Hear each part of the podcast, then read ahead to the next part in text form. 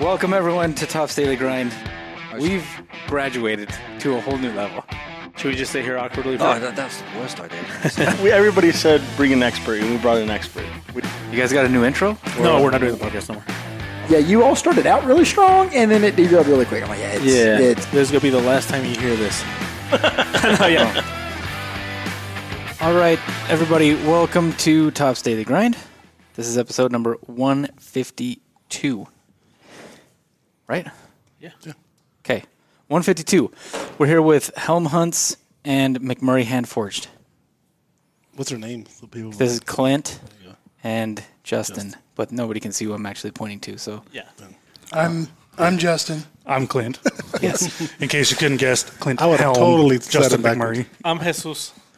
Jesus, Jesus is behind the camera. John is sitting on my lap. Craig, can you go that way just a tiny bit? Perfect. Yes, yes, I can. No, I'm good. Gonna snuggle. Thank you, though. Or John, John, can you come move this a little bit this way? And and John can talk too. Hello. Yeah. Great. John's way behind the scenes Wonderful. Yeah. on this one. Zoom out a little bit, and then t- move it this way.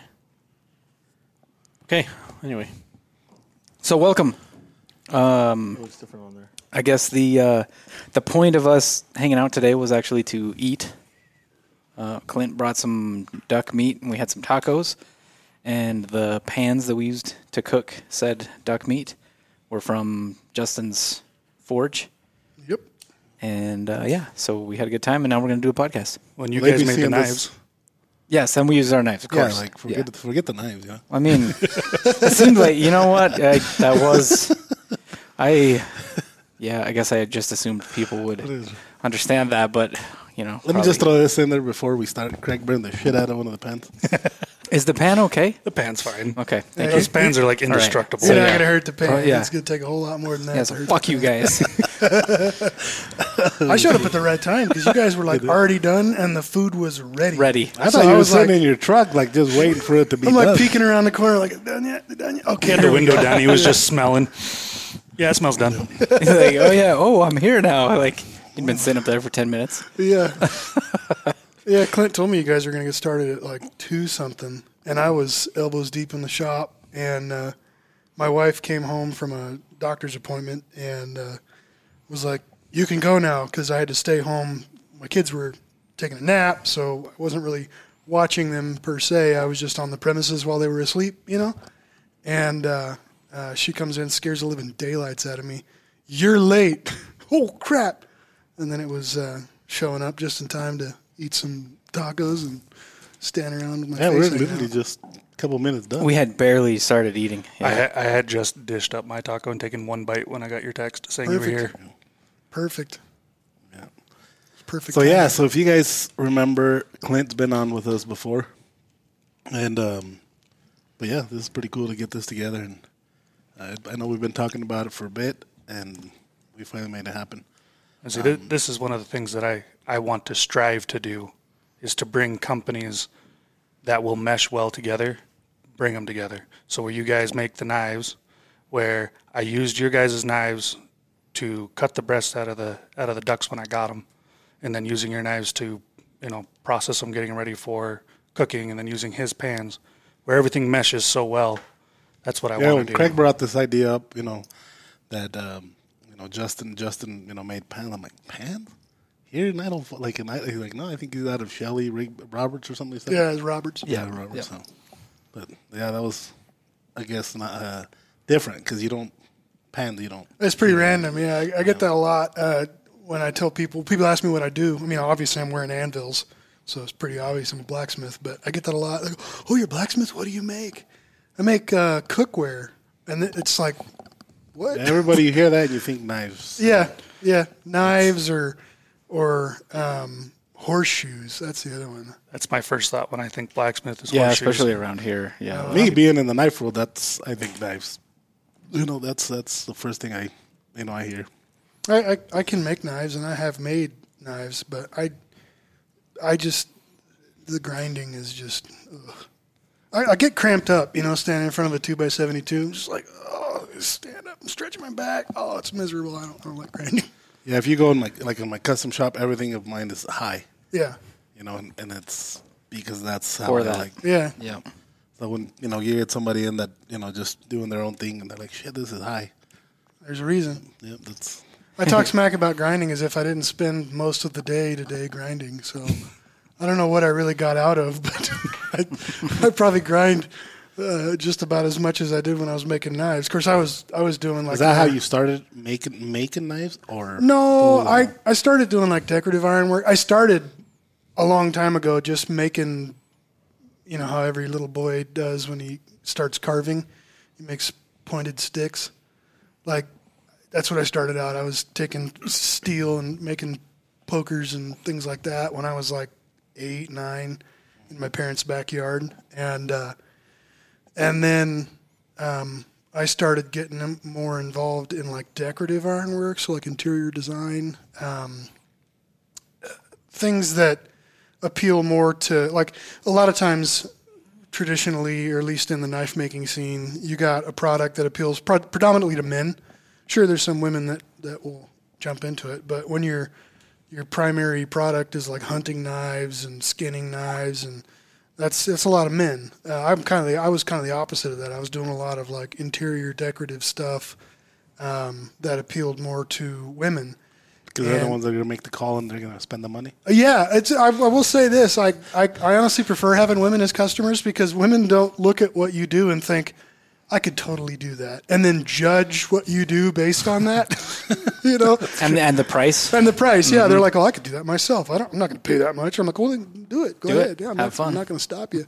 but women don't do that. Women see something that, that's pretty, and they're like, "All right, here's the money," and they just buy it, and and that's I love that because then the other thing that women do that I love uh, as far as having them as a customer is not only do they they they don't balk at the price. Not that I'm terribly expensive, but they don't balk at the price.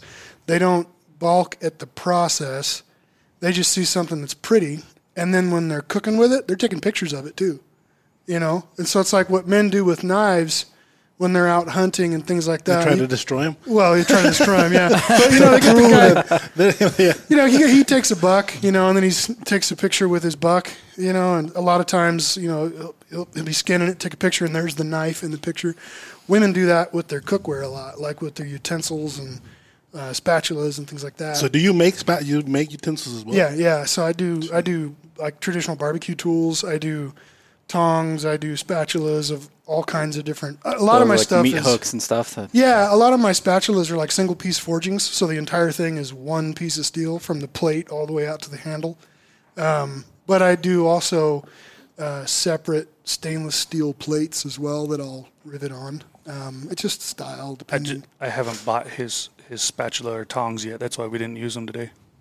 But We had a little nice plastic forks.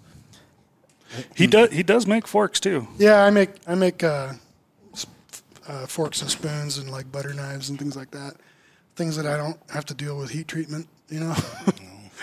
so do you have do you have customers that buy like their whole kitchen is your stuff? Yes. They don't just buy like a couple pots, but they're like, no, no, no. I want I want the forks. I want the silverware set. Yep. Like they want the whole nine. Yeah, and that still like is mind-boggling to me. You know that I got people that actively collect what I make, which is wild. Now that's I get that more. I, obviously, I get people that do that with my Vaquero line, which is my like economy line, um, and I have several different size skillets. I have grill basket pans. I have griddles. I have um, crepe pans. Uh, all kinds of stuff like that. But then on the custom line stuff, um, I have a lot more variety of like pan shapes and sizes, and the handles tend to be more decorative. You know, they're uh, decorative, uh, traditional blacksmith style twists, or ones that look like. I have one that's really popular that looks like a, a pea pod. Um, that one is huge popular, and I have people that. we What's were- a, hold on. What's a pea pod? What? It's the thing that holds the peas before you take them out. Los ejotes, Mm, I got you. yeah. Chi- or chicharos, No. mm, chicharros is different. Oh, I guess you could call them that. But ejotes, No, I know what peas are. Oh. I just yeah, didn't know what pea pod It's the was. it's the it's the yeah, it's a little cask. shell around it. Yeah, yeah. Yeah, the- Yeah, and it's Yeah. like you know But hot doesn't Pete. the way I have them set up is it's you, you got the little pod, and then you got three little peas that are visible on there. And then I, on the end of it, I draw that out into a curl, and that's your hanging handle or hanging portion. and I've got people that have collected every piece that I've made with that style handle because they have um, one that springs to mind is I have a lady that's in um, Australia that has like uh, 20, 20 or 30, pa- which is crazy because it's not cheap to ship to Australia. No, no, It it is not. horrifying to, sh- to ship to Australia, but she pays for the shipping, bless her heart. And um, yeah, she's got like 20 or 30 pieces with the sweet pea handle.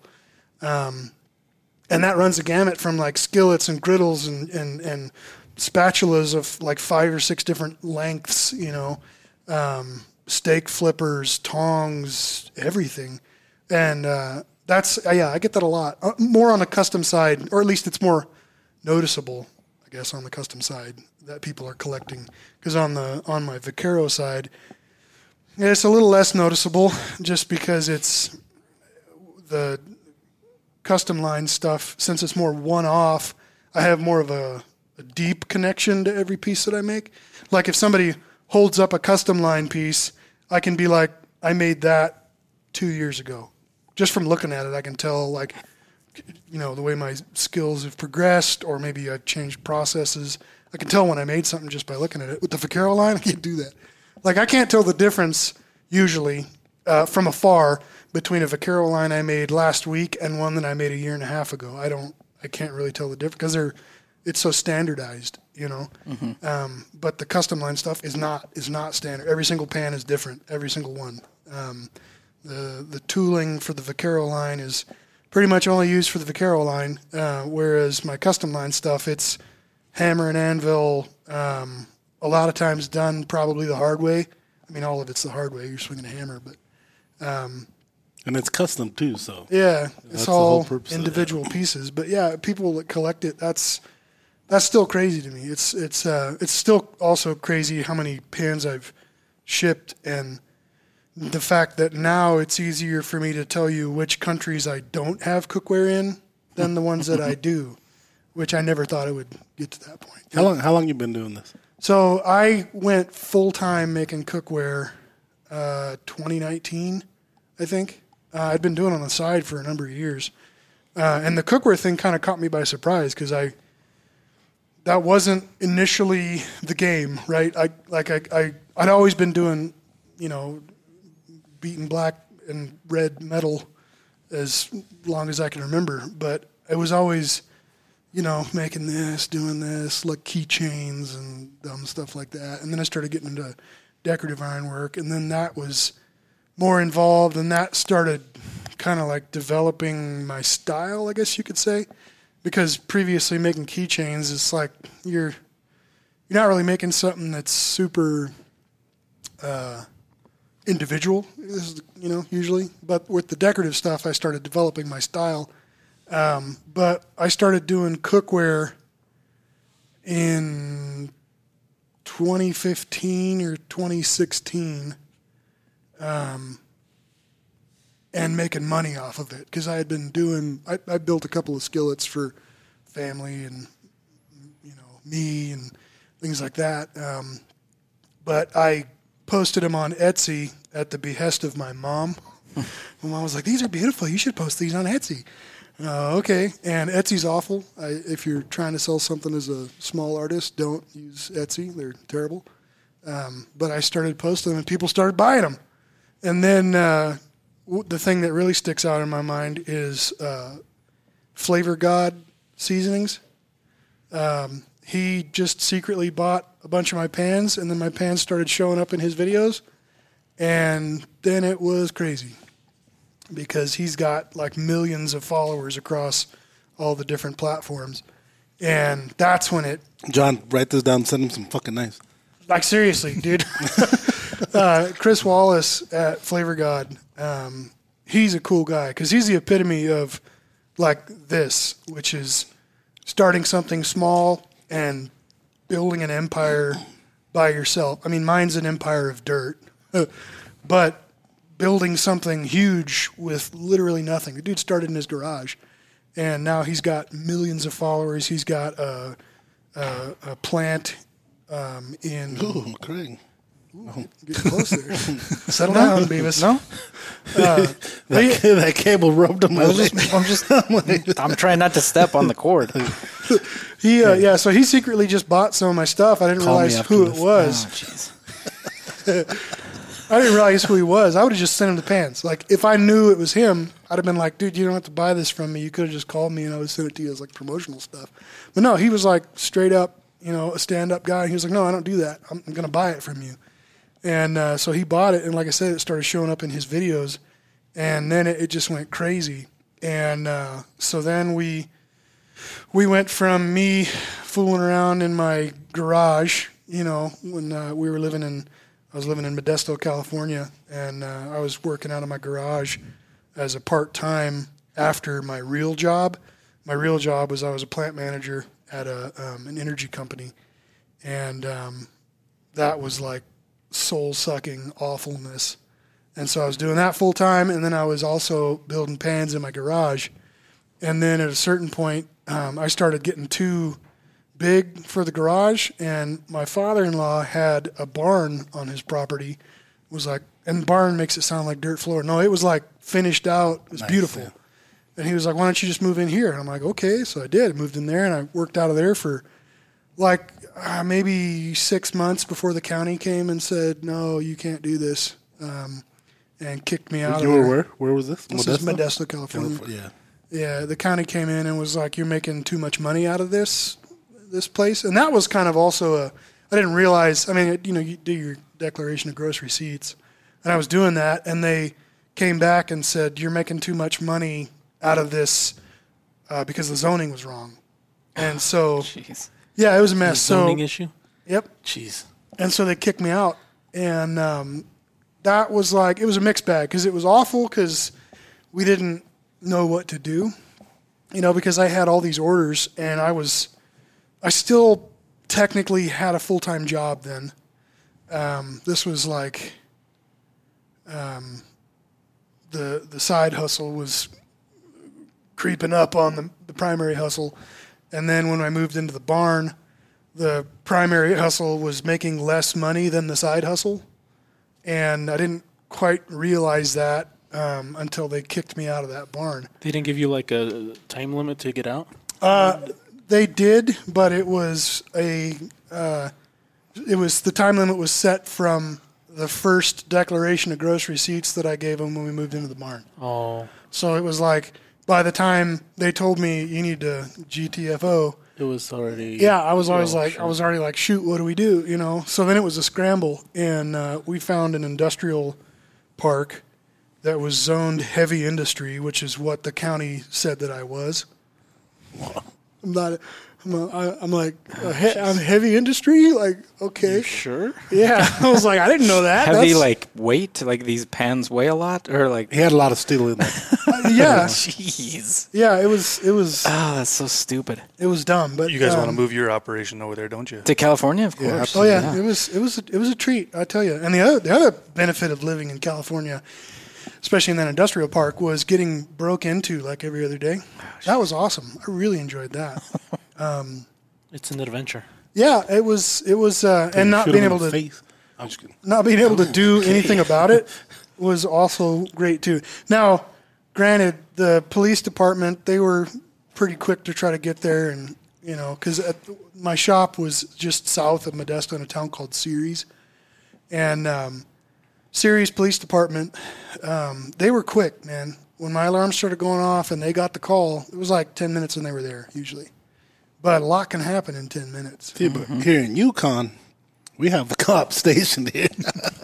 Yeah, they just park here at night. they park here at night. yeah. You see, that's the way. That's the way to do it. I, I pretty at a certain point, what I had to start doing was I had a um, an international flatbed truck that was uh, it was a and it was a you know a big ish kind of like a, a medium heavyweight truck. You know, um, it was an international S sixteen hundred. It had been so to give you an idea of size, it had been a dump truck in its previous life, and then the guy that bought it from the company that using it as a dump truck, he took the dump bed off and put a flatbed on it. And so I used that to go pick up steel.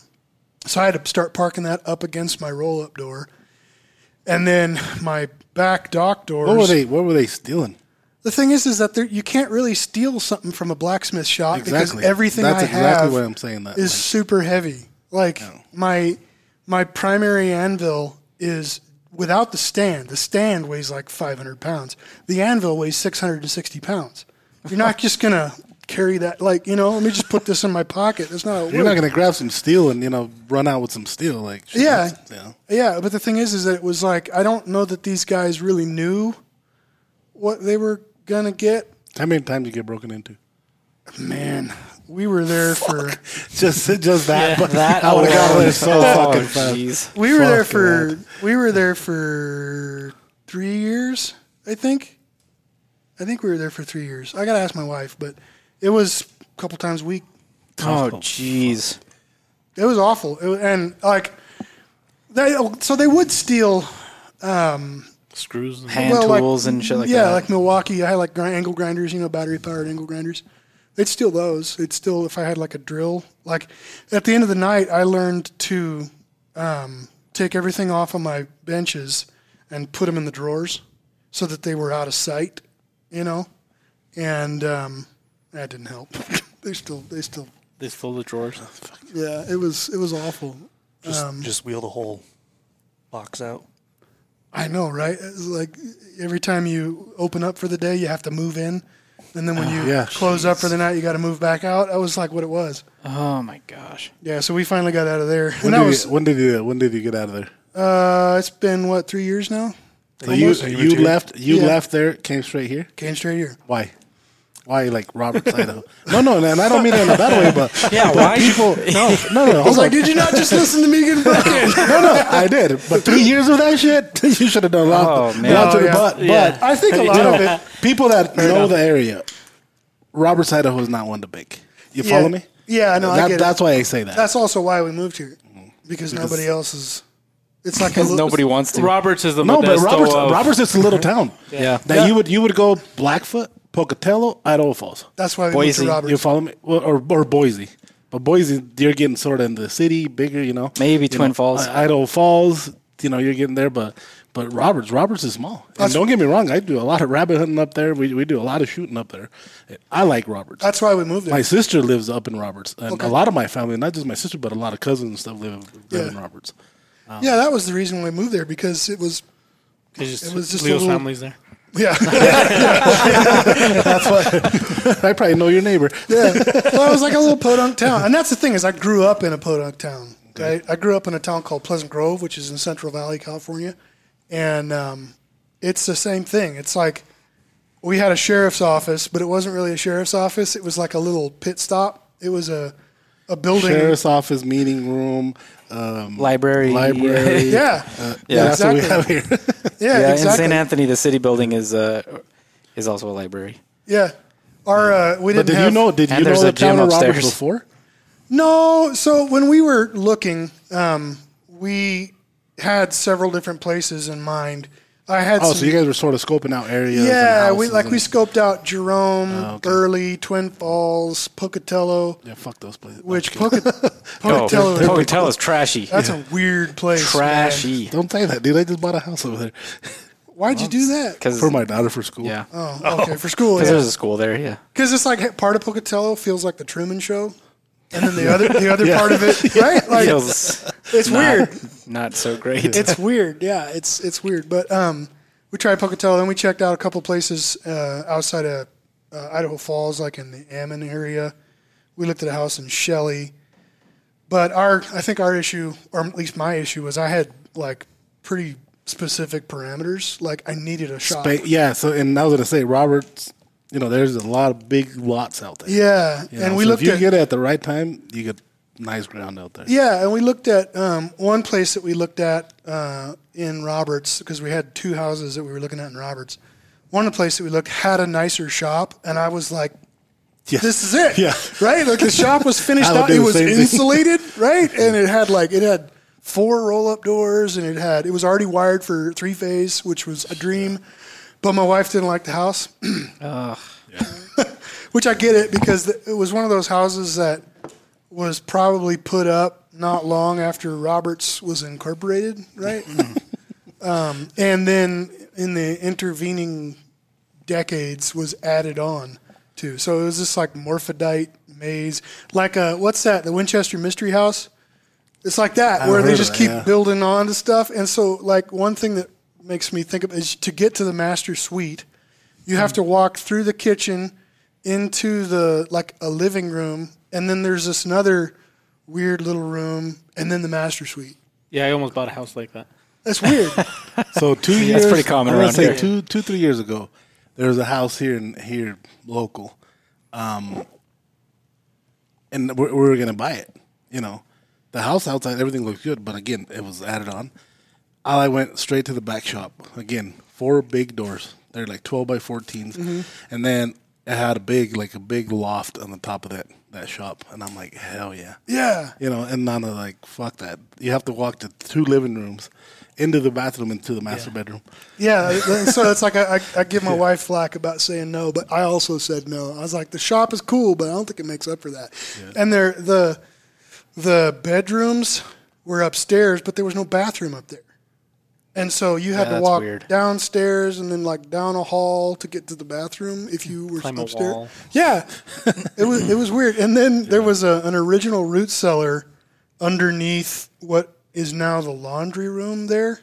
So you'd like open this hatch, and I'm like, yeah, there's like cryptids and shit down there, man. It's like, so I opened it up, and I'm like, no, we're just gonna close that. We're gonna fill this in with concrete. Like, I don't. Yeah. The catacombs of Yeah, yeah, Roberts. My parents' house has one of those. Yeah. We, we have a Yeah. we, we have a cellar down in our Did basement, you but it's did you live there concreted when your parents lived in that house? Is that where you grew up? That's where I grew up. Yeah. Did you ever yeah. play in that? Oh, all the time. My dad kept reloading supplies down there. Oh, that's what he did. huh? So yes, we. I borrowed my fair share of gunpowder without asking for it. we we made a lot of. Does he listen to the podcast? Like No. Probably not. No, I doubt it. own his ass. yeah, if he does, if he calling you does, up after. if he does, he's hiding it real well because he hasn't said a word to me about it. so if you find, yeah. if you invite me to one of your gatherings, I'll let him know all about Oh, it. please, please don't. He'll throw him under the bus. The wording. Every time I, I run into Craig's dad, like either one of his like kid's birthday party, he'll always come and talk to me. You know, I'm always, you know, I don't cuss. I don't. Um, but one of these days, you want to hear a podcast? Uh, Have you ever heard Top Daily Grind? Uh, no, I'm. No, I'm sure my parents listen to the intro and they're like, "Yeah, we're not doing Yeah, this." we're not interested. Yep. Wait till you hear your son, sir. Uh, is this what you raised? Sorry, mom. Sorry, dad. Make make some clips of this. Oh shit! So let's get into Send it to how did you two meet? Clinton and Justin. How did you guys? So this is kind of funny. So, um, as I've mentioned to you guys before, I used to work at Cal Ranch, and uh, Justin came in like daily to buy ammo, and so I was like, ammo and like uh, feed store type stuff. Like I was getting chicken food because I have like 200 birds. So I was getting chicken food. I was getting. Don't say that. You can have him at your house. Can we come over to your place? Well, you're gonna have to Do you fight. cook those? you're gonna have to fight my geese. That's the thing. Done. Yes, yes, we'll get content with Get, that. get, get some turkey. shoes John we can fighting beat his geese ass. would be awesome. Hold awesome. it closer when you talk there. Put it in your mouth. Closer. Yeah, no. Sorry. Um, thank you. Closer. We, uh, I self-invited myself, and I don't want to go anymore. Sorry. but anyway, just used to come in buy ammo all the time, and I was like, the amount that you're buying, you should just work here and get the discount.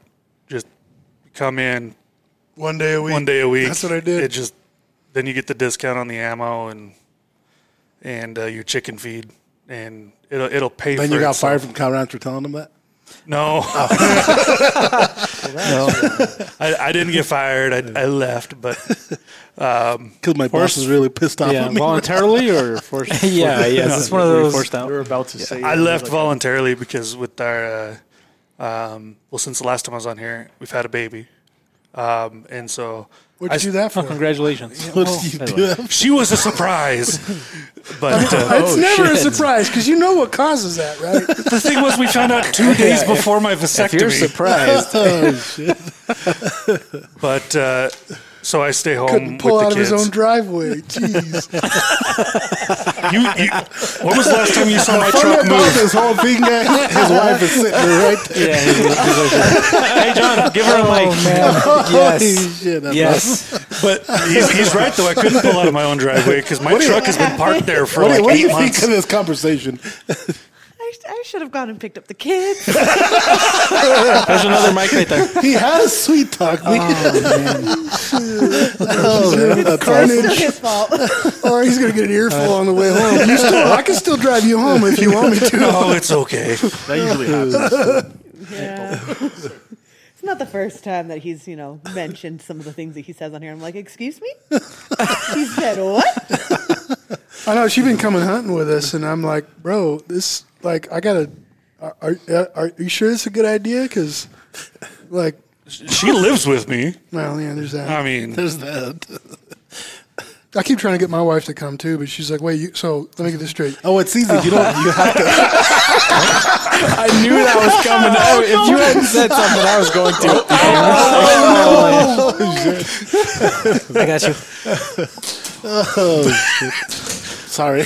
You'll have to use that one. It only picks up one. No, it picks up both, but I turned up the gain on that one. Not so uh, he's got two kids though, but they're twins. So Yeah, I got a boy and a girl. Oh, you pulled a you pulled a Benny. yeah, one and done though, man. Yeah, yeah, You know, Benny- one Benny- and done. They're getting Benny ready to has turn two five. twins.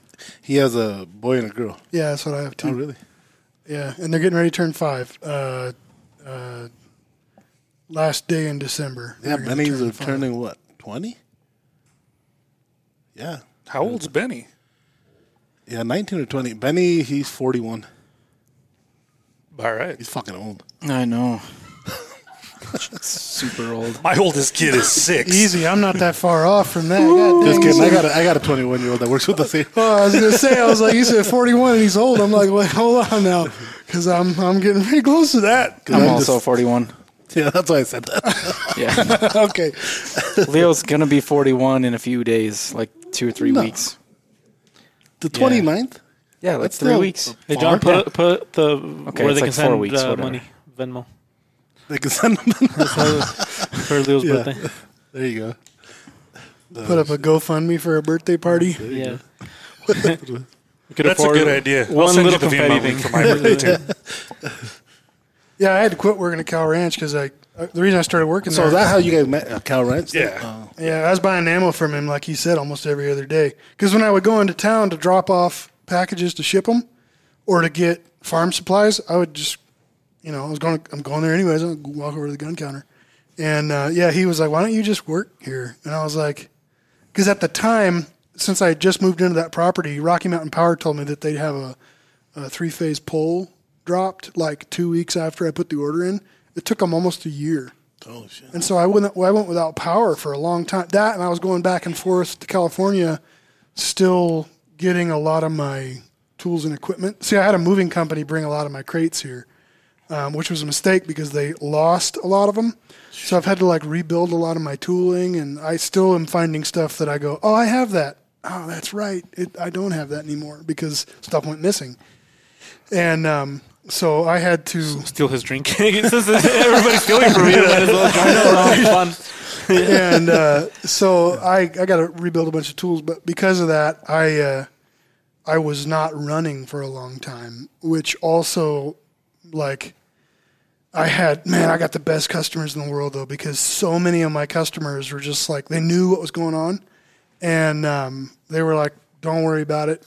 When you get it done, you get it done." Done, yeah. And I was like, I, I, I could not, I cannot express how thankful I am to those people. I had some people that they couldn't wait, and I get that. I mean, uh, you know, you got money out in the void, you, you want it back. I get that. Um, but I still had a lot of people that um, they they were willing to hang with me, and I I seriously appreciate them for that. But in that interim period, uh, since a lot of my stuff wasn't working, like my big press, my power hammer wasn't running, um, I was doing whatever I could do old school. Um, and I mean, everything I do is old school. I'm a blacksmith, but, uh, you know, doing it the hard way, uh, which meant that I was able to take at least, you know, Saturday. And so I worked there Saturdays for a while. So right now, you- before you keep going, you say old school. and and I, I understand it. I wonder what like new generation blacksmith, like how they improved what they do. Well, closed die forging would be, I would say, new generation. how that? How, how So open die forging would be like hammer and anvil, or just two, you know, a, power hammer. You got Yeah, a- yeah, yeah, yeah. an anvil and a hammer just going bang bang, and you are shaping the steel between those. Whereas closed die forging, you have a die set that is basically a negative image of what you're trying to make, and so you can do a little, maybe a little pre-forging. So bend it so it's real close to that shape, get it wicked hot, and then put it in between those dies have and it. bang, and then there's the part.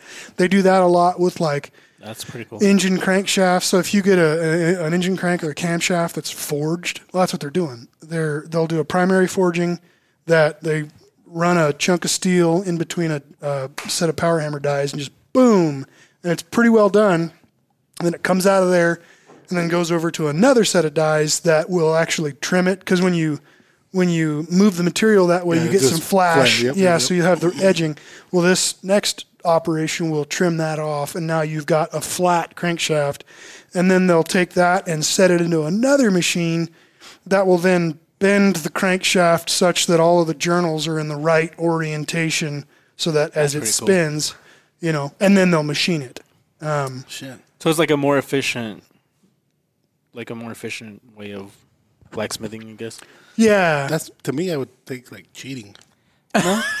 I mean, yeah. I think it. He gets that a lot. Uh, yeah, I, I, I get that a lot. See, my problem is I screwed up and I, I called my business McMurry Hand Forge. So you do you do some of that? I do some of that. Yeah. Uh, the thing is, is that it's like the- Cheater! I was just gonna I, say know, I saw you. thing. I saw you. the, the power hammer thing. I, that one gets me so much flack because I used to post myself working at the power hammer because you know it's entertaining and it gets people to engage on social media. And um, I would get trolls that would be like, "You're not hand forging that. That's a that's a power hammer." I'm like, "How long do you think we've had power hammers?" Yeah. They had power hammers run by water like pre Roman times.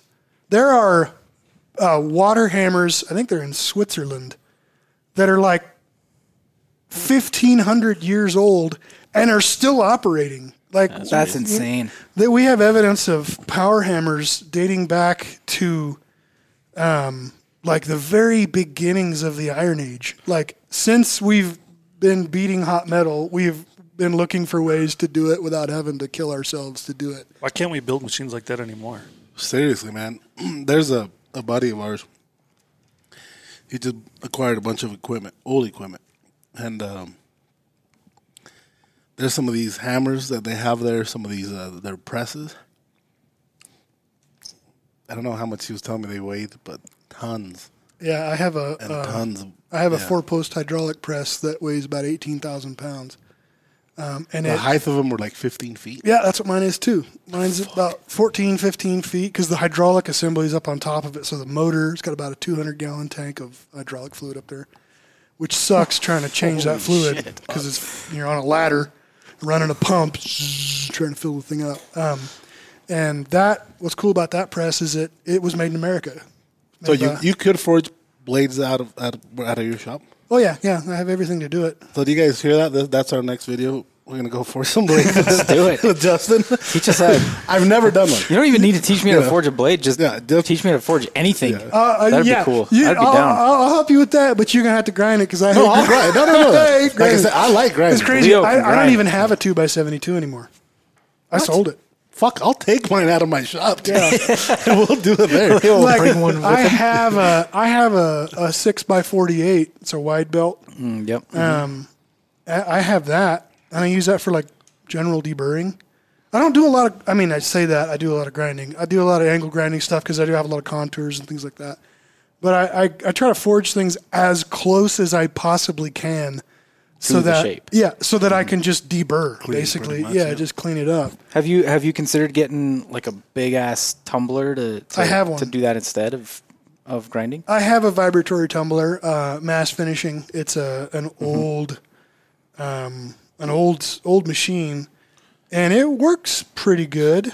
Um, but it's hard to get a media that will remove enough material fast enough for mm. it to be worthwhile. Okay. Like I have really like the most aggressive ceramic media that you can get, and it's still you're running that thing literally for a week straight Oh, okay. to get sufficient. so it's not even like you can throw a bunch of pans in at night and in the morning you're ready to go. no. It's- it's- and the other thing too enough. is working around that thing is miserable. yeah, that's why I say that- like if you're running it at night while you're not there, maybe. Yeah. And the other thing too is my shop is not insulated, Mm. so if you got any type of like. Uh, So this video is going to So- happen next summer. yeah, give us until like April. actually, I, I just got He just bought a new heater. I just bought a huge Okay, coal February. burning- I just bought a huge March. coal burning furnace from the, like the 1930s. It came out of a high school gymnasium in Nampa, Oh, nice. and uh, I'm still getting it tuned, and dialed in. But it's pretty rad because I can just fill the hopper, turn it on, light a fire, and it will burn all day. Did you say coal? Yeah. Dang it! Now we're not gonna get pushed on YouTube. What's wrong with coal? It's not clean energy. You, you can use pellets. So YouTube won't push us. Yeah. Uh, it'll it'll burn it'll burn it'll burn pellets. it YouTube burns doesn't pellets. word, it doesn't. YouTube doesn't like words like coal. yeah, they don't like coal. Uh, there's another C word that's also four yeah, there's letters. They don't of- like that one either. There's either. a bunch of c words. Um, it happened in it 2020. oh, no. that one. Yep.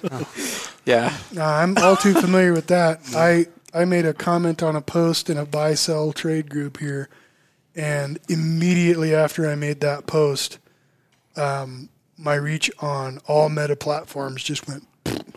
Oh, jeez, it's crazy. Yeah, it's it's it's it's tough out there, you know. But yeah, if you want to come in the winter, just put a jacket on, man. Not that bad. I'm sure. I'm sure you got a, Fuck a, you laughing a at? tops a tops jacket you can wear. And, and plus, I mean, You're going to be videoing this shit though. Yeah, you're Keep gonna laughing. be there, John. all we got to do is is because I got several forges. I've got my solid fuel forge. I'll say solid fuel, right? And so There you go. Yes. I'll run. Yes, I have my solid fuel forges. Wow. Um, that and that'll keep you pretty warm. But then I also have a, a forced induction uh, forge that is propane, and that thing sucks to work around because it is just puking heat into the air around you. Um, it has you can close it all up, but the problem is is it's a it's got two burner it's a it's a cylindrical chamber. It's got two burners coming in on the top and two burners coming on the bottom, and then there's like a bridge in the middle that you put your stuff on. And so the heat is indirect and it's going around it like this. So it's a real even indirect heat. But you open that door and that air blast, it's just like like it just cooks your facial hair back. The reason my beard is as long as it is is because I've been burning coal more than I've been running Solid that. You've fuel? been burning coal Yeah, too. excuse me. Some, Have you been that, doing this your whole life? some of that really clean solid fuel. Yeah, solid fuel, clean burning solid fuel. Um, but uh, yeah, so you won't. I mean, as long as we're working in the hot work area, hey, you can be sweating. The rest of the shop sucks. Just don't, you know, don't get sweaty and then walk over into the rest of the shop. Yeah. because So- then you get hypothermia. Naughty kids power his furnace. That's a Santa Claus joke. for Yeah, that was well didn't- done. That was well say, done. Is that, Didn't get it. was, than uh, yeah, I'm sorry. I think everybody got it. I think just I apologize. You know, I was actually going to bring you guys. I have a spare Christmas tree. I was going to bring it for your ambiance here. oh yeah. Yeah, I should have thought about that. Where are you at, John? Where's the Christmas tree, bud? Come on, man. Dude, we can't see you. There's a mic. You have it in your hand. He's pointing back at the corner. Oh, What's man. up, guys? I don't have. We So You don't have- anyway, yeah, we don't wanna see you don't you, need to it's say fine. anything. That's fine. Um, we wouldn't be able to see it either way. That's so what when we you were say that you do like that, you were doing decorative work. Was it like wall type art? Was it like like tables? What like Fences or yeah? Uh, what, what, uh, Railing. like I, I see what do a you lot mean? of What do you mean by that? Mostly like interior design stuff. So I occasionally would do like railing type things, but that wasn't really my bread and butter. A lot of it was like what you're saying, like wall art type things or um, decorative, like decor kind of things. So like like, a bicycle, a bo- no, not that. like the one you have on your wall. It's like one of those. Uh, Yeah, like- that one's gone now. Oh, you, yeah, you got I rid know. of it? No, Deanie did. Oh, that was a cool bike. I like that. I, for I Liam. liked it. I. I like that. What about those tables that have like chains? Have you seen them? That there's like only chains holding the corners. Oh like, yeah, like like- No, that's just tin- fucking welding. Those integrity. impossible tables? That's just welding. No, see, I did more like um, Fair enough. My Give us a bad. good example because we're lost. Yeah, explain interior to decorating to So a I bunch did of guys like, that for instance, don't do it. I made a coffee table that was See, he all makes tables. All is table a YouTube appropriate word? Yes, I sir. just say that, yes. I yeah. made a, a table that was all uh, forged tenon and key joinery, so no welds. So, like you know, a woodworker would take the end of a board and cut it into a perfect rectangle, and then cut And the ne- and then put them together. it like a know. groove and tongue. Exactly, type deal. yeah, Mhm. like that, but with He's a carpenter. yeah, with iron and he made that. having it stick out farther on the other side with a level. slot so you can put a key in it that you can drive a wedge so that you could potentially take the thing back apart. But it's mainly for the look, you know, it just it looks neat. Okay. Um, I made a lot of that. I made um, uh, I made a uh, a bench for a rich white lady that had it was all like Which he loves.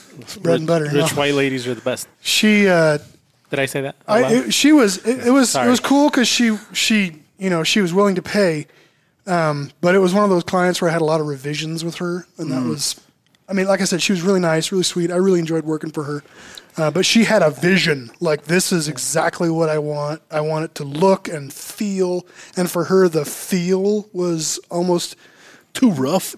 well, like I don't know, like the aura. I don't know how to explain it, but it was one of those things where she was like, she would like be in the room with something and be like, I just, it doesn't feel right. I'm like, what does that mean? I, don't, I don't know what that means, right? Oh, I do. Should I sand it? You want me to sand it? Like I was it's just like in the room with it. I mean, I, I kind of get that. We from have that too. Don't you, know, feel what- right. you know what else doesn't feel right? This this right here. But that one was, and it was. Uh, It's been a while, John. that bench was instead of like um, tenon and key joinery, it was giant rivet heads. So it was I would take like for instance the main front crossbar on this bench was forged out of a piece of um, two inch by three inch solid bar that was then narrowed and it came to a peak in the middle and then narrowed out and then came out again to wider than full size. I forget the dimension on the end, but I, I drew that out into a really like chunky, real chunky front fascia on this thing. And then same thing, a tenon on the end of it that I forged in, and then that passed through uh, a mortise in the side piece of that, and then I riveted that over. So basically, just peened it hot. So it was just this big square, chunky rivet head, basically, and it was all one piece front fascia, and all the side pieces were that, all the back, everything it was all. I tried to make every rivet head as chunky as I could possibly make it. Um, that bench ended up weighing like eighteen hundred. I was gonna say, When- when- holy yeah. shit. Yeah. When when she said I, I'm, I'm not feeling it, like what'd you Like, it do? doesn't did you feel say right. what did did you do something about it? Did you make a Well, change? did you luckily- shrug your so- shoulders and say uh, I'm sorry, man? her first revision was pretty straightforward, and it was one of those things where like I was like, yeah, that makes sense. Then the second revision was she didn't like the finish on it. Um, one of the finishes that I do a lot is a, I'll blacken the steel, and then I'll come back over it with a um, brass brush while it's hot, and that'll like it's like dry brushing. That'll pick up the the high points, and so then those darkened low points sink even darker, and so the light dances out. I think it looks cool. Uh, well, she didn't like that, and I tried not to take it personally, but I had to. And you're, you're like, bitch, you don't even know what you want. I, I, had to, didn't take it personal. well, I had to. I, I had already sealed it, right? It had already, it had already oh, been sealed, so I had to oh, cook all the. I had to cook all that finish back off, which I mean, it's just you know a couple hours with an oxyacetylene torch. Probably not a couple hours. That's an exaggeration. Maybe an hour. And then she just wanted it to be black, just dead black, and so that's what I did. I just blackened it, and then, um, yeah. So what? I mean, I made the made her revisions sound like they were a big deal. They weren't a big deal. I was a little perturbed at the point, but looking back, it's not as bad as I remember. so if you hear our podcast, Yeah, if you're listening to this, yeah, if I you're listening to this, I didn't actually call you a bitch. That's just like a. No, that was great. It's just a thing Yeah. that That people wasn't say. me. You're a good customer, and I appreciate you. Please come back. but don't ever order anything again. Yeah, although shipping because that was that was in uh, a get previous what you get. place. How much And- shipping? Seven billion dollars. I can't. I'm sorry. You had to ship that? No, no. Oh, I'm I was saying if she was to order it now, she'd have to because she lived in El Dorado Hills, California, Oh, jeez. which was a I, I know that feeling though. hoity hoity place. That would it would have been cheaper just to come and pick it up. Yeah, Oh, absolutely. yeah, it'd have been cheaper for me to truck it out there. Of course, the thing is, is that now there's other Smiths in California that she can go to. So Yeah. and in uh, heavy industrial places. I know, right? Oh, So as long as they're zoned right, Yeah. that are careful dangerous. with that as fuck. zoning. So That are carry, getting fucking carry, robbed every definitely day. carry with you when you go visit these places. No, don't don't carry. Yeah, carry. California, unless you have it. You'll get screwed. Yeah, but you're gonna get more screwed by the guys that are gonna rob you. So That's a good point. You know- good luck Hmm. getting a permit. I- I'll. Yeah, right. You just got Oh, to pack, we're about to come One uh, of these. police officer here, and you come. So just pack one of those. Craig has. is it one of those gonna on is it gonna pop in his hand? We oh, know. that's one of those we know the guy that makes those. fake sharpies. There's several people making these things now. Well, we know A the guy, yeah. Girl. girl. Well, this one comes from a uh, magazine company out of Idaho Falls. Oh shit. Oh, okay. The Post Register. That's, a, that's a newspaper, first of all. It's Idaho Falls magazine. Wrong kind of magazine, but The post register. Good lord. but see, the cool thing is it's all plastic, so it goes through a metal detector. It just- Dude, they're gonna apparently- kick in ap- your front door. Apparently, carbon fiber won't. Really? If you have a dense Too- enough, too if you have a yeah. thick enough piece of it, it'll it'll metal detectors. Will G10. G10's the same. G10, sh- D- G10 supposedly won't, but I don't know. You want to uh, try it? We should. I'll make you a knife. Let's do it. so I have taken that through a metal detector. Yeah, this, this, this, and this wouldn't. Nah. But G10, I don't know. I think it's. I think G10 is supposed to be fine, but carbon fiber is supposed to be the one that that'll get picked Does up. it hurt? Don't. I'm not gonna try it. well, then why did you ask? You would have said yes. Yeah. Can I see it? Yeah. Thank you. If you give it to John, he's gonna ask you. If No, you I'm can have not. I'm not gonna give it to you. So are you making like Jeez. p- uh, pots and pans every day, or Yes. I don't know. I don't it. know. He Would it fucking said he does it for a living. yeah, but you make it sound really boring. Jeez. He's like so like. He's like, he's like, I mean, it is kinda this is. really what you've chosen to do with your life? I, I, I didn't come here thinking I'd be so. how long I does gotta look deep within myself now here. he's gonna leave from here, fucking close his shop. How long, how long does it take you to make one? Time to change start to jobs, I guess. you do everything by like Hold on. pieces. Go ahead. Do, ask your question. Parts and pieces. Ask your question again. So how do you? No. How How long? long? How long does it take you to start a project from start to finish? So that de- that depends on the product line. On the Vaquero line, which is my economy line, oh. I tend to make those parts in batches. Do you do those? Do you run those more? That that line? Yes, Yeah. that that line. I would, and the reason I'm saying I would figure you would, like me personally, what I like doing is is testing the water Yeah, and see how that works, and then you're like, holy shit, that's pretty badass. I wonder what his custom one would do. That's that's what I do. so And I bet you started out. a lot of people that do I that. started out doing custom line stuff. I, I did the Vaquero line right at the height, or well, right at the beginning of the COVID debacle. Here, go with that- that c word. word you can't say. like Yeah, that it's word another word Oh. you can't say on YouTube. That's right. Jesus given up on that one though. No, it's so fine. it's- Can, can you bleep it in post? He can, yes. I can bleep this. Yes. Oh, we're bleeping that, but none of the rest of the words. yeah. You know what? 152 is not even going to make it to YouTube. It's just going to be 153. right? Uh, no, I, I started that right at the beginning of that. And that line, and it was just one pan to begin with. That line saved my business. Like the the Vaquero pan, when I started it, we were we were hurting because everybody was afraid, right? Nobody wanted to spend money. Everybody was home. People were looking, but they were scared. And we were hurting. Like at the time I had employees and I remember my dad and I, because I hired my dad. Um, my dad and I were sitting in the, the conference room at the old shop back when I had an office, and um, we were sitting down like making hard decisions. You know, What's Um, next? Pretty much. uh huh. And uh, he and I kind of just put our heads together, like, what what can we do to survive this?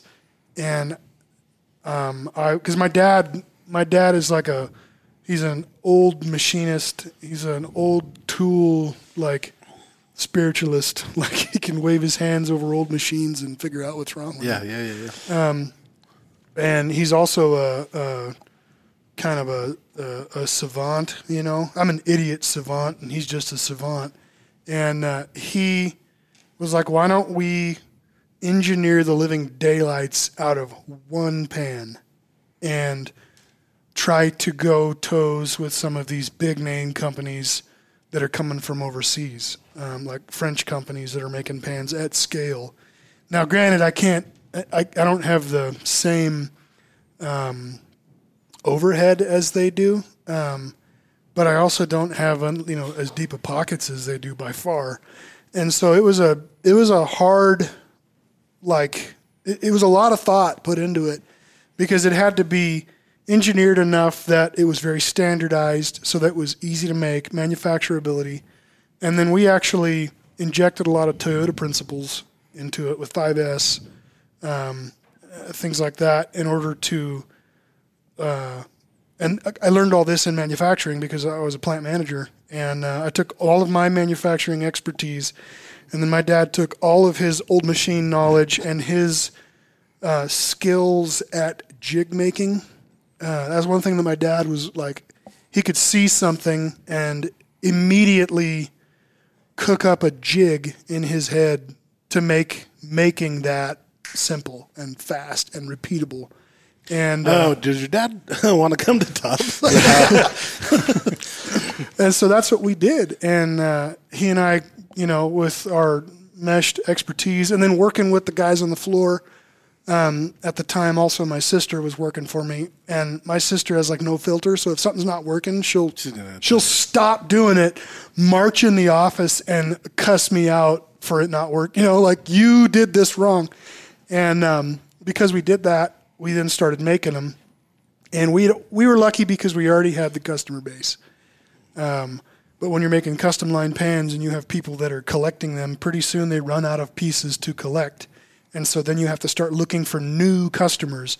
And when you're looking for new customers with a product that is not very impulse buyable, you know, it's hard to get into new customers.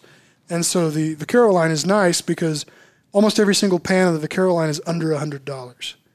And that's retail, under $100. And um, I have not increased that price since its inception. Um, so all of the increases in steel, which oh, steel is awful. I've been eating that price, and um, right now I'm able to because I, again, it's just me, you know. And that's the other thing too is because we gronked that process so much to make it to where anybody just about uh, with some training and some eye for material movement and some eye for symmetry could more or less walk up to the machine and after a few You're not getting the cycles after a few cycles get it and start making passing product. Um, because i did that that meant that when i moved here and it was just me i was able to still produce at a reasonable volume for being just one man working in a freezer So in the middle of going back to John's question, a month. How many pot and pan do you think you're pushing out? Uh, man, that's a that's a hard. I can tell you how much I paid for shipping last month. I paid twenty two hundred dollars for shipping last month, um, and each each pan, depending on where it's going, can cost anywhere from like eight dollars to ship up to like twenty dollars to ship within the continental U.S. And so um, that kind of gives you an idea as to how many I shipped. But then I had some overrun because I shipped people that were buying onesie twosies, but then I get people that are buying a whole set. And since I make them in batches, it's like, okay, I got to make all the 11 inch skillets. And then those sit on the rack until I finish up their roasters. And then those go in that order. Then I finish up their 8 inch skillets. Those go in that order, you know. And so then when that happens, then those go out too. So uh, custom line, I'm lucky if I make three or four pans a month. Um, sometimes more if I'm hopping, and if the Vaquero line has not got me running ragged. With the Vaquero line, my biggest day was about 130 pans. Holy shit! I, I, I was thinking. That's half. a lot. Now that's I got to quantify that. That's not seasoned, ready to ship. That's 130 pans, forged out, assembled, hot riveted together, um, and set over by my uh, my blasting area to get the surface prep done to go to seasoning. Um, so seasoning, still at the bottom. you're going to add more for the seasoning, but that's just the Vaquero line. And um, I've been running trying to get caught up with orders because being down for so long, being down for so long, um, I got super behind. You know. It So like if, if I were to go, behind. if I were to go buy one, like say right now, how long before I would get it? you're probably a month and a half to two months out. Okay, so it's not like it's not terrible, not that terrible. How about custom? Custom line, you're probably seven, eight months out. Oh, Maybe. damn. Okay. Probably Yeah. more than that, actually. Wow. Um, yeah, it, it depends. Yeah, it, it, it depends. Uh, Especially, also depends on what you order. Tiene vino. Do you find um, do you find that you have a lot of I- it's it's a funny situation because it seems like a lot of people nowadays a lot of like your your I don't know like I don't know how to say this without it sounding super political, but it seems like a lot of people that are kind of like hippie side of things, maybe liberal side of things, they're looking for for clean pans. They're looking for stuff without a coating. They're looking for stuff that's not that's not necessarily like almost anything you buy with a Teflon coating. The the even if it's not a Teflon coating, whatever coating it is, it's not good for you. Yeah, Right? it- you And need so- to watch the film Dark Waters Okay. with Mark Ruffalo. That talks about how DuPont basically was poisoning Americans for pay. Uh, Teflon will give you Alzheimer's. It will give you Alzheimer's. That stuff is terrible for the end user, and it's also terrible for every aspect of its. Uh, For the people that make it, the people that spray it, the people, that are around the factory, Mm-hmm. they're getting cancers. It's terrible, terrible stuff. Yeah. And so, do you, do you I- find yourself like? I mean, it's just funny because you're you're you. you're buying ammo like on the daily, and then you're selling pans to like liberal white ladies. Well, I Those two things don't necessarily jive. You got to Well, go where the money But is, But see, though, that's right? that's where that's where the thing is. Like, The the crossover on this is funny to me. Yeah. that's that's what it is. It's funny. but It's the, but the thing is, most people they don't give a shit. Yeah. well, it's interesting that you Most say people that give, get along really well. That's To be true. honest. That that's also true. Yeah, it's just it's just the media does it. in the It's big, the extremes. Yeah, Yeah. the yeah, Yeah. That, that's exactly it. Because I think everybody, especially these days, especially these days in the last year, I think everybody is starting to see the the hand we've been dealt as a nation. I think everybody's starting to see like what they have been they quote unquote I, tinfoil hats what they have been doing to us. Like we've been sold a bill of goods, and people are starting to see that. And so in the beginning, yeah, I think I think a lot of my pans it was it was guys that were in the deep back country. Like for instance, I got one guy that's a he's a um, a mule packer. He White had?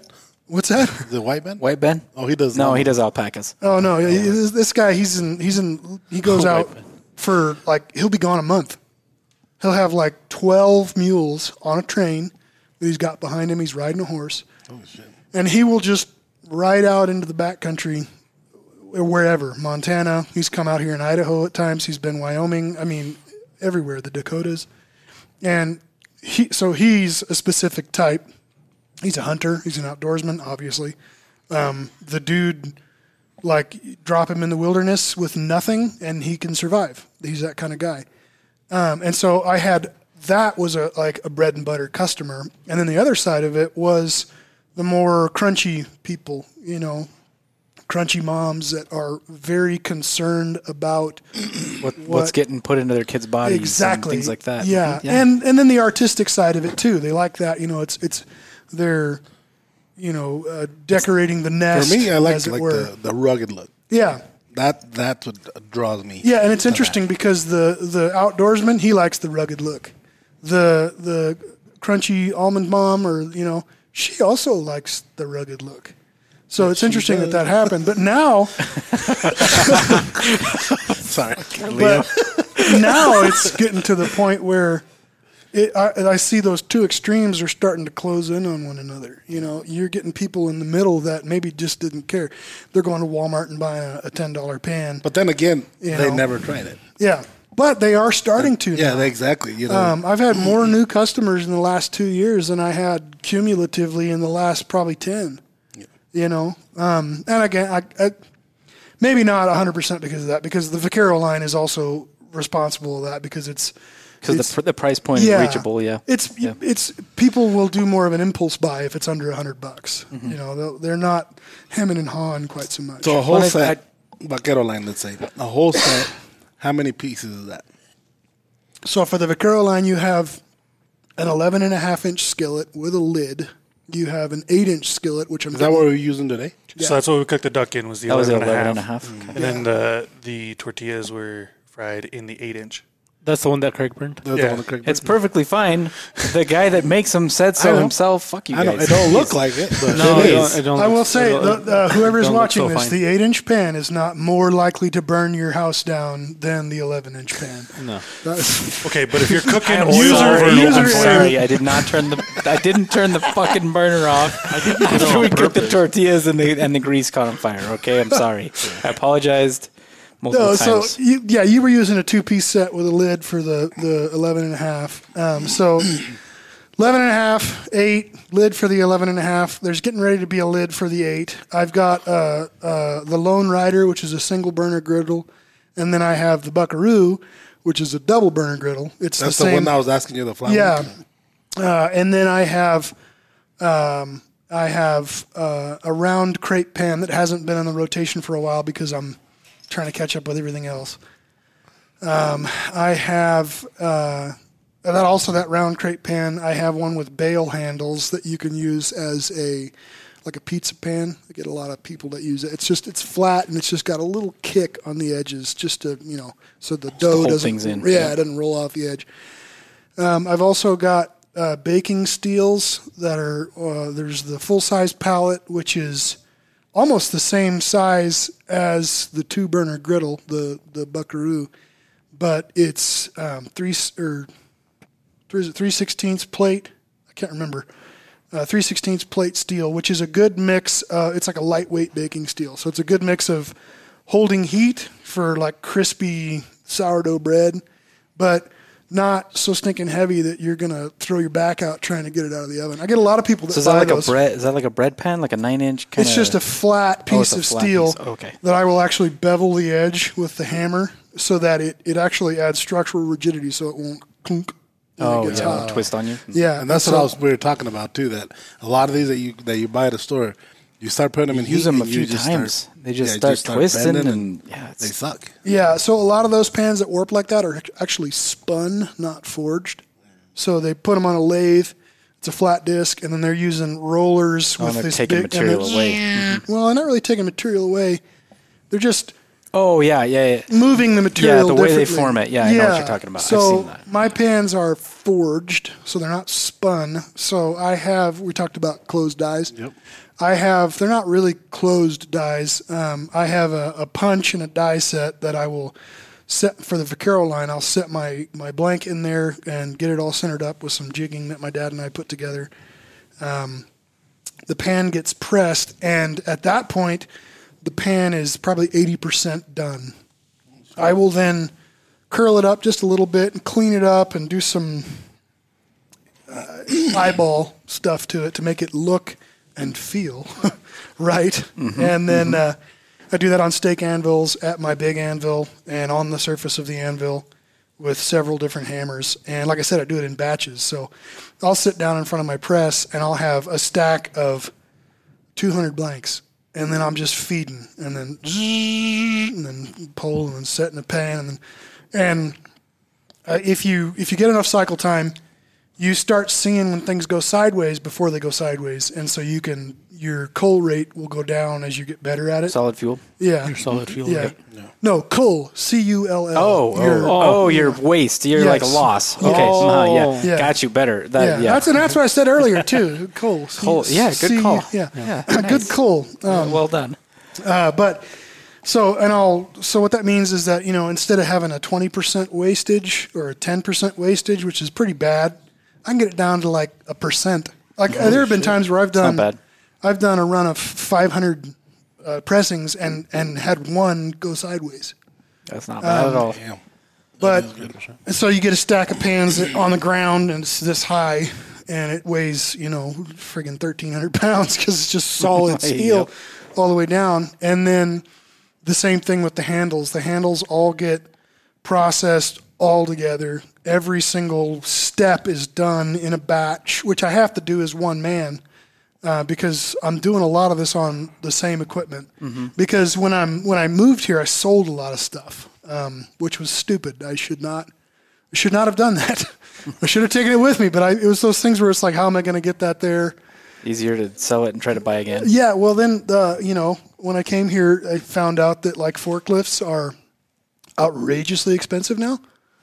Like it used to be, you could buy a, a clapped out beater Bobcat skid steer for like three grand, you know, and now you can't buy a clapped out beater skid steer for less than ten. It seems. You can't get the tires for. Yeah, seriously. Yeah. Fuck that. dude, it's gotten crazy, and so that was a mistake on my part. But because of that, I, I don't do changeovers often. So I'll I'll have a, a crate full of handles that are going through each individual process, and then once they're all done, then I retool, and then the next individual process.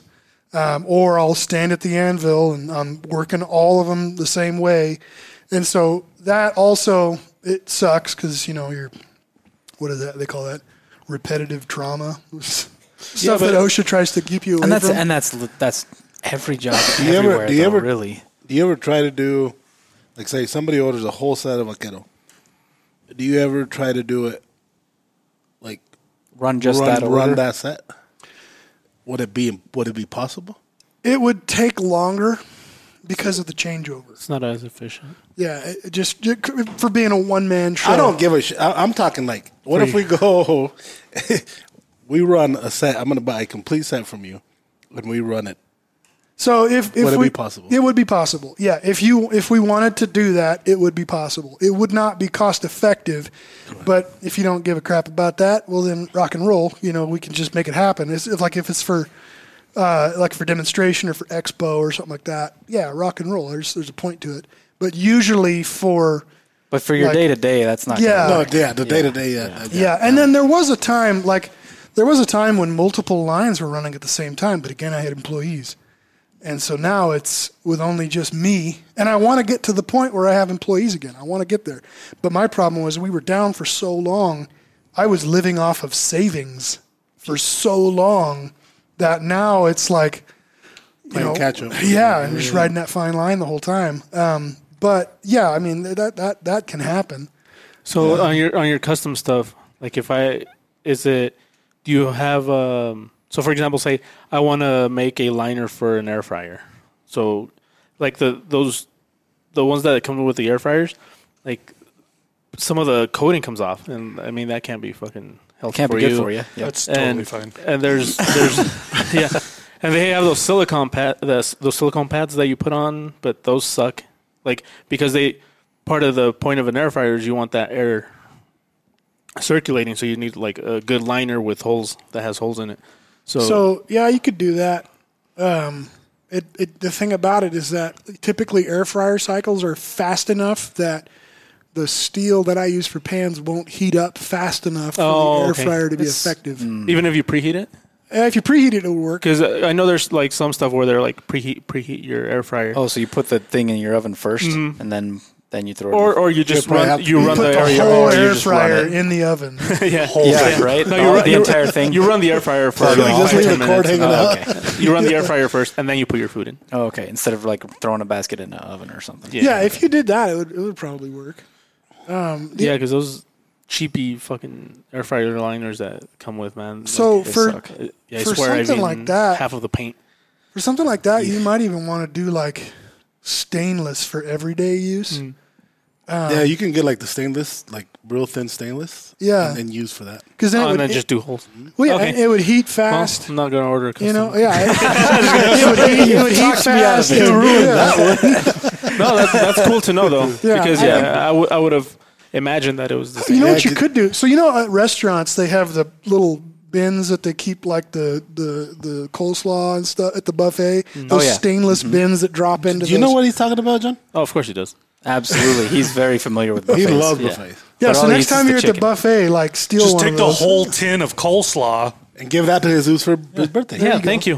'Cause I- I bet you I say could- thank you from like, I bet you could take that and like cut it For down to future height, you know, with like a, a zip disc on an angle grinder, Yeah. and then just knock a couple of holes in it. That would probably work pretty good. Just deburr the holes because those things I'm will gonna have cut to you do to that then. Yeah.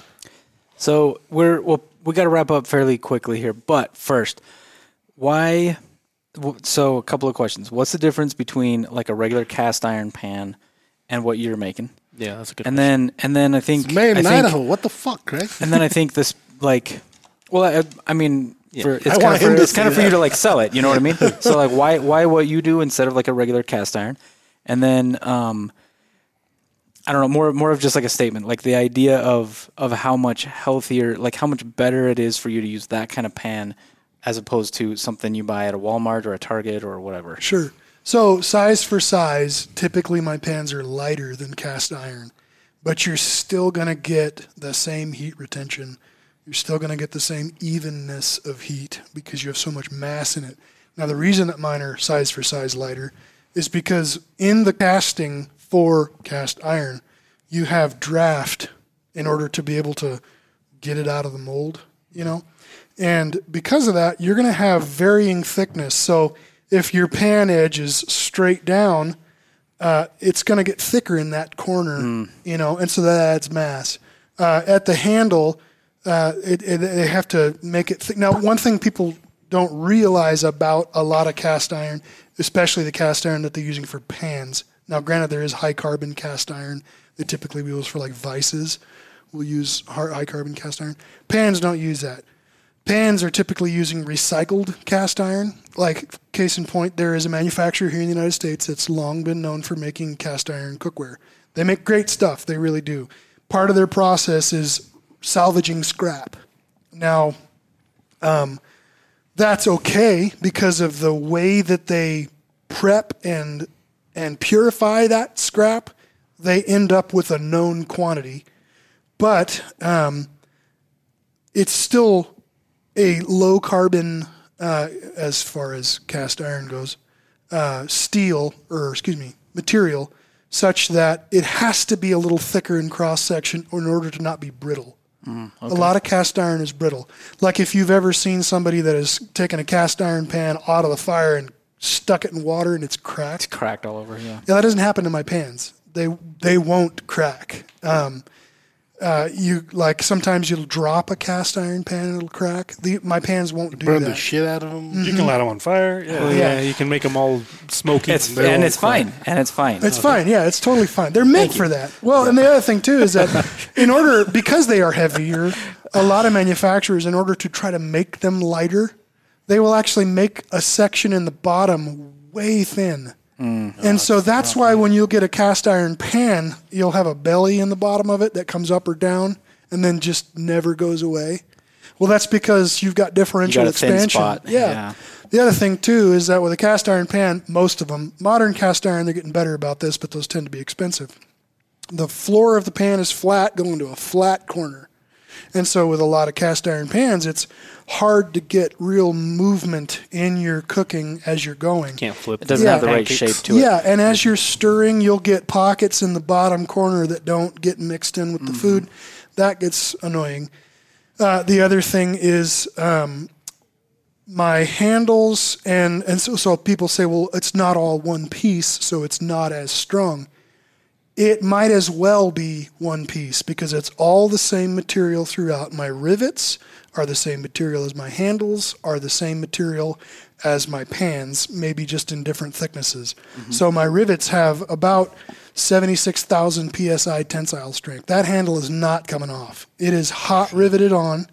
Um, my rivets are preheated, and then I used to bang them in by hand, but that was miserable with as many pans as I make. So I have a riveting press now that I built um, that I can rivet goes in the pan, pan goes on the press, handle goes in, and I smash that thing in there, and it's it's set in place with about 15 tons of pressure as it's hot, and so that's never never coming out. Um, uh, and the rivets on the Vaquero line are low profile rivets on the inside, and so there's a lot of surface area on the underside of that rivet head that's engaging the material of the pan. So they hang on tight on both sides. Um, and so there's no complaint for handle integrity like you see with a lot of modern pans where the rivets are aluminum.